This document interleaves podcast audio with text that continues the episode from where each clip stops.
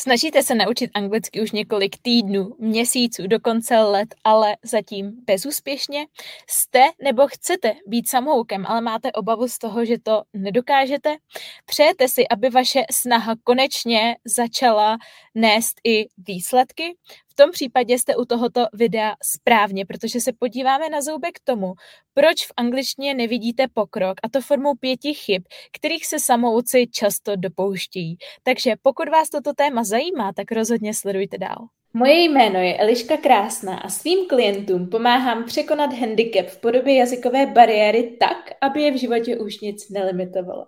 Jsem zakladatelkou a majitelkou online jazykové školy a projektu Výuka a je online, jazykovou lektorkou, mentorkou, koučkou a také autorkou několika e-booků a kurzů.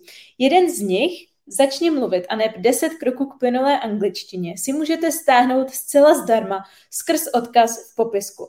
Pokud považujete mluvení v angličtině za vaší slabinu a máte možná i strach a cítíte, že se potřebujete rozmluvit, tak vám silně doporučuji si ho stáhnout a nastudovat. Sledujte mě rozhodně i na Instagramu, kde mě najdete jako výuka a je online, kde se pomocí zábavných anketek, kvízů, příspěvků a videí dozvíte spoustu praktických informací, stručně a zábavně podanými tak, abyste se angličtinou obklopili, kde to je jen možné a naučili se něco nového nenásilně a zábavně každý den.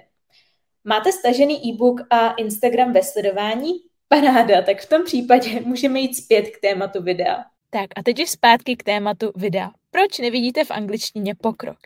První chyba je nedostatek praxe. Spousta samouků totiž zná teorii, ale neumí použít v praxi, což když se na to podíváme z toho praktického hlediska, proč bychom se měli učit anglickou teorii, pokud ji neumíme použít prakticky? nejsme, nebo většina z vás pravděpodobně nejsou lingvisti a i lingvisti potřebují používat jazyk prakticky. Takže pokud to neumíte převádět do praxe, tak je to naprosto fundamentální chyba, se kterou je třeba něco udělat. Spousta samouků totiž má třeba učebnici pro samouky a nebo uh, jiný nástroj, který je ale většinou založený na memorování slovní zásoby a na studiu teoretických pravidel, případně vyplňování i nějakých cvičení, které ale nevedou nutně k tomu, aby se to člověk naučil používat i prakticky. Možná by se tady hodilo, abych vám vysvětlila takzvanou learning journey, která objasňuje, jak vlastně probíhá proces učení se jakýkoliv dovednosti, včetně anglického jazyka ve čtyřech krocích. V první fázi totiž máte nevědomou nekompetenci. To znamená, že nevíte, že něco neumíte. To je fajn pocit, že spousta lidí to má tak, když se začíná učit něco nového, působí to hrozně jednoduše, ale když do toho reálně zabřednou, tak zjistí, že milion dalších věcí, které je třeba se naučit a tím se dostanou do další fáze a to je vědomá nekompetence. To znamená, že víte, že něco existuje, řekněme, že třeba víte, že existuje předpřítomný čas, ještě včera jste to nevěděli, ale dneska jste ho objevili, Nicméně, i přesto, že víte, že existuje, znáte ty jeho pravidla, tak ho neumíte použít. A to je bod, ve kterým se zasekává spousta samouků. Zná spoustu věcí, ale jenom je zná, neumí je použít, nejsou kompetentní k tomu, aby je použili. A to samozřejmě vede k frustraci.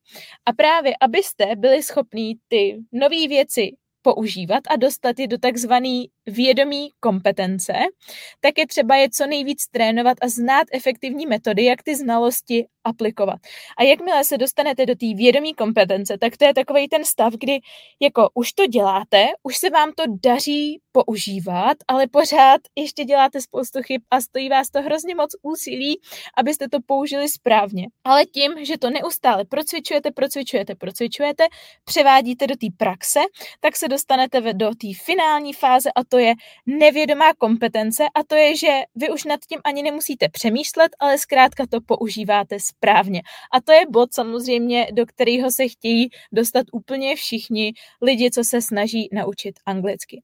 Je samozřejmě několik způsobů, jak se do tohohle bodu dostat a jak ty znalosti aplikovat do praxe, ale co je důležité, abyste věděli, tak vlastně praktické a aktivní dovednosti v jazyce je psaní a mluvení. Takže když skombinujete různé metody formou těchto těch dvou věcí, tak typicky se tím učíte tu danou teorii převádět do praxe. Druhá chyba, které se samouci často dopouštějí, je právě, že mají nedostatek zpětné vazby.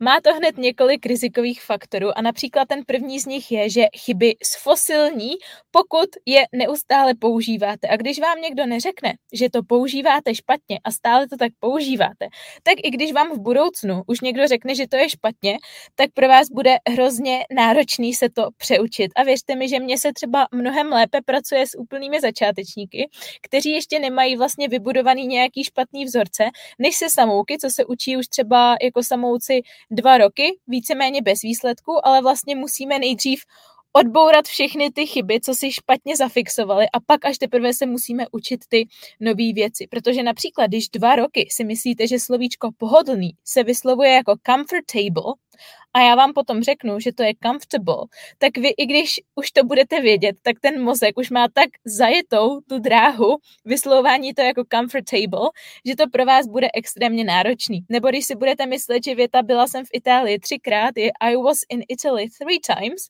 tak pro vás zase bude hrozně náročný naučit se tu větu říkat jako I have been to Italy three times. Další věc, k čemu nedostatek zpětný vazby vede, je právě málo sebedůvěry. Protože já nevím, jak to máte vy, ale já když se třeba učím nějaký nový slovíčko a nejsem si stoprocentně jistá, jak přesně se používá a kde přesně se používá, tak se vždycky cítím blbě u toho, když ho mám použít a typicky ho vůbec nepoužívám.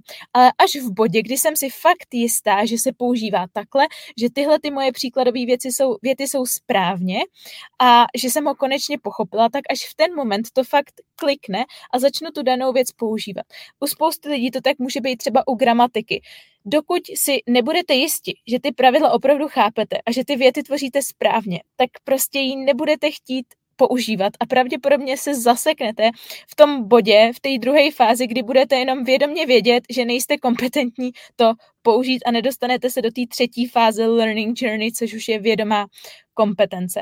A v neposlední řadě uh, zpětná vazba je motivující, pokud je i pozitivní. A když samouci nemají vlastně žádnou zpětnou vazbu, ani tu pozitivní, tak často nemají z toho samotného učení moc pozitivních pocitů, protože co si budeme, co, co v nás hlavně vyvolává ty pozitivní pocity ohledně učení se angličtiny? To, že jsme zvládli další krok, že jsme se naučili novou věc a že už ji můžeme používat a že zkrátka na sobě vidíme ten pokrok.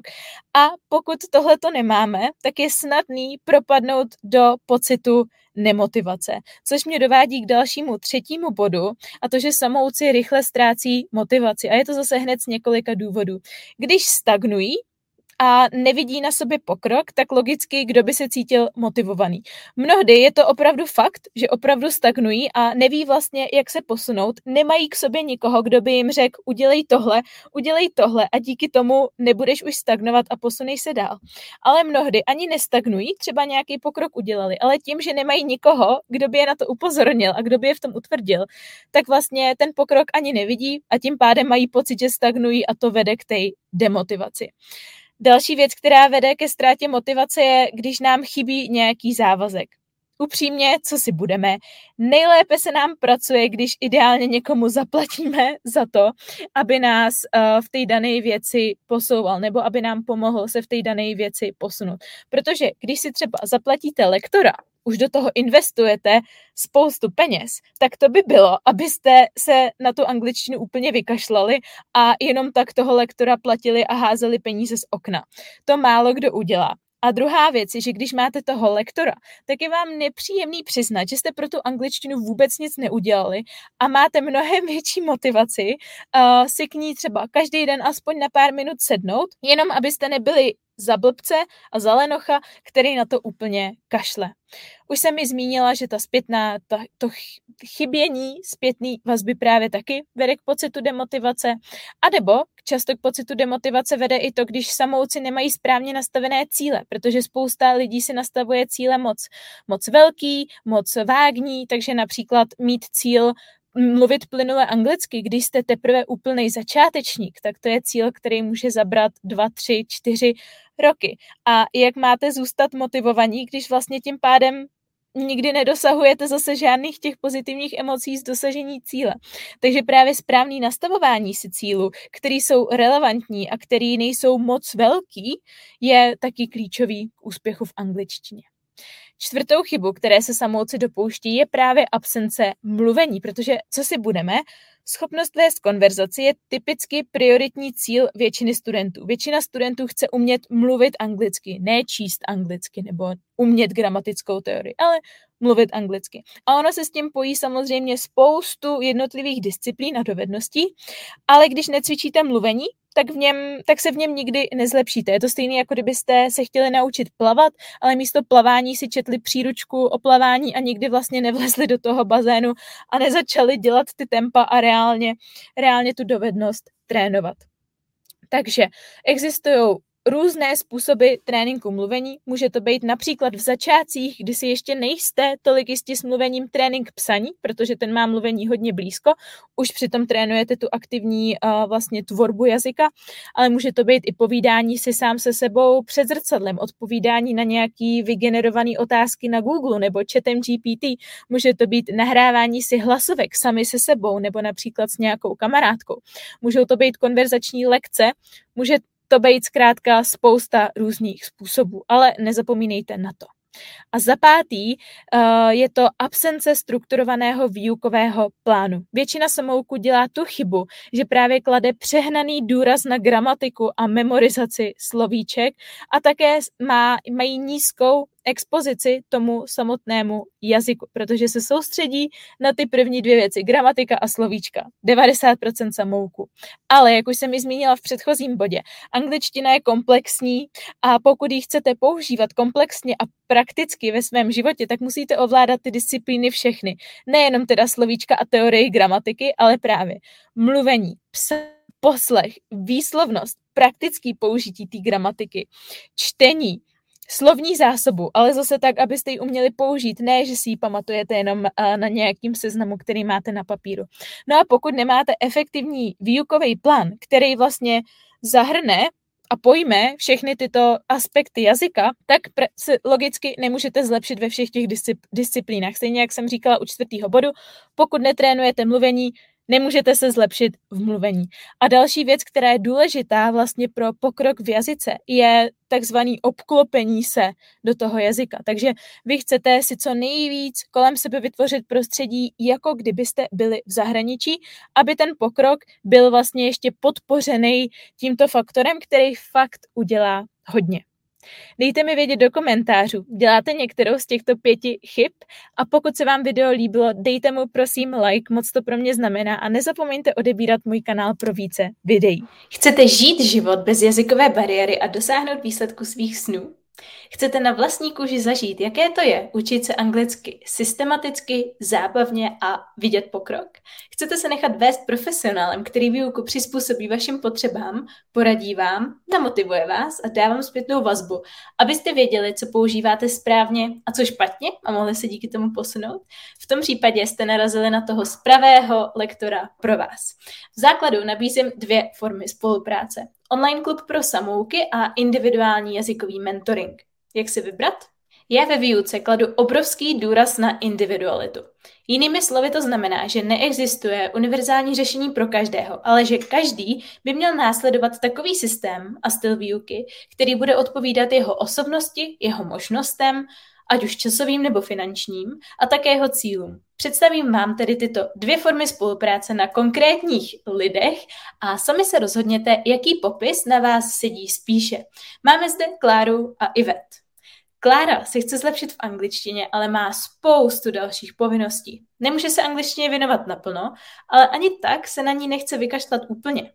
Nechce nad sebou mít přímou kontrolu lektora a tak velkou zodpovědnost, ale vyhovují komunita samouků, kde získá potřebnou podporu a motivaci. Je poměrně samostatná, ale chybí efektivní plán, struktura a zpětná vazba profesionála, aby věděla, že se posouvá. Pokud jste jako Klára, je pro vás vhodnější online klub pro samouky. A co Iveta? Iveta je ochotná angličtině teď dát maximum, aby dosáhla svého cíle. Najde si i 30 minut každý den. Potřebuje individuální plán přímo jí na míru, aby nestrácela čas a dosáhla svých výsledků co nejrychleji. Skupinová výuka jí moc nevyhovuje. Potřebuje hodně pozornosti, podpory a vedení. Zároveň si na sebe potřebuje tak trošku ušít byč, aby jí to donutilo pracovat a neusnout na vavřínech. Pokud jste jako Iveta, tak individuální jazykový mentoring bude ta správná cesta pro vás. Pokud bych to měla schrnout, tak zásadní rozdíly mezi klubem a individuálním mentoringem jsou v časové náročnosti. Klub vyjde na zhruba 10 minut denně, mentoring ideálně na 30 minut denně, ale záleží tam už na individuální domluvě, protože to je přece jenom individuální jazykový mentoring. Klub, uh, co se týče klubu, tak tam je výuka přizpůsobená skupině. To znamená, nerespektují se v ní potřeby jednotlivců, ale potřeby celé skupiny. Podle zpětné vazby účastníků přizpůsobují program, který je vhodný pro úrovně A2 až B2. To je uh, jinými slovy, nebo to jinými slovy znamená, že je třeba mít nějaký základy v angličtině, není vhodný pro úplný začátečníky, ale zároveň pokud už teď mluvíte naprosto plynule, máte pokročilou úroveň vyšší než B2, tak ani pro vás není skupinový program vhodný. Individuální jazykový mentoring je na druhou stranu vhodný naprosto pro každého, neboť výukový plán se stoprocentně podřizuje vašim potřebám, koníčkům, preferencím i cílům. Pokud potřebujete vyšprkovat angličtinu kvůli maturitě nebo zkouškám, Zaměříme se na ně. Pokud kvůli cestování nebo pracovnímu pohovoru, tak to sami. V klubu pro samouky máte možnost dostávat pravidelně zpětnou vazbu na vaše odpovědi, komentáře, otázky, ale je třeba být samostatný a úkoly dělat ze své vlastní vůle. Nebudu vám stát za zády s bičem. Pomůže vám ale obrovsky to, že dostanete mini úkol na 10 minut každý den a tím pádem pro vás bude jednoduché vytvořit si udržitelný denní návyk. V mentoringu budete mít mou plnou pozornost, budeme prakticky na denní, lomen týdenní bázi v úzkém kontaktu a neustále sledovat váš pokrok a upravovat plán podle vašich potřeb a preferencí. Budeme pracovat s pravidelnými deadliny, abyste angličtinu nemohli jenom tak odložit na dobu neurčitou. Znáte to a tím pádem dosáhli tak svých cílů. Cenově klub vyjde na 20 dolarů, což je podle aktuálního kurzu zhruba 600 korun měsíčně. Individuální jazykový mentoring vyjde na 2,5 tisíce korun měsíčně. Aktuálně k dnešnímu datu 14. prosince 2022. Pokud stále nemáte jasno v tom, jakou službu si vybrat, napište mi na e-mail eliska Já vám to napíšu i do popisku. A zároveň, pokud se chcete přihlásit nebo jen získat více informací, pročíst si recenze mých studentů a podobně, tak uh, stačí rozkliknout také odkaz v popisku videa a tam se dozvíte vše potřebné. A já se na vás budu hrozně moc těšit.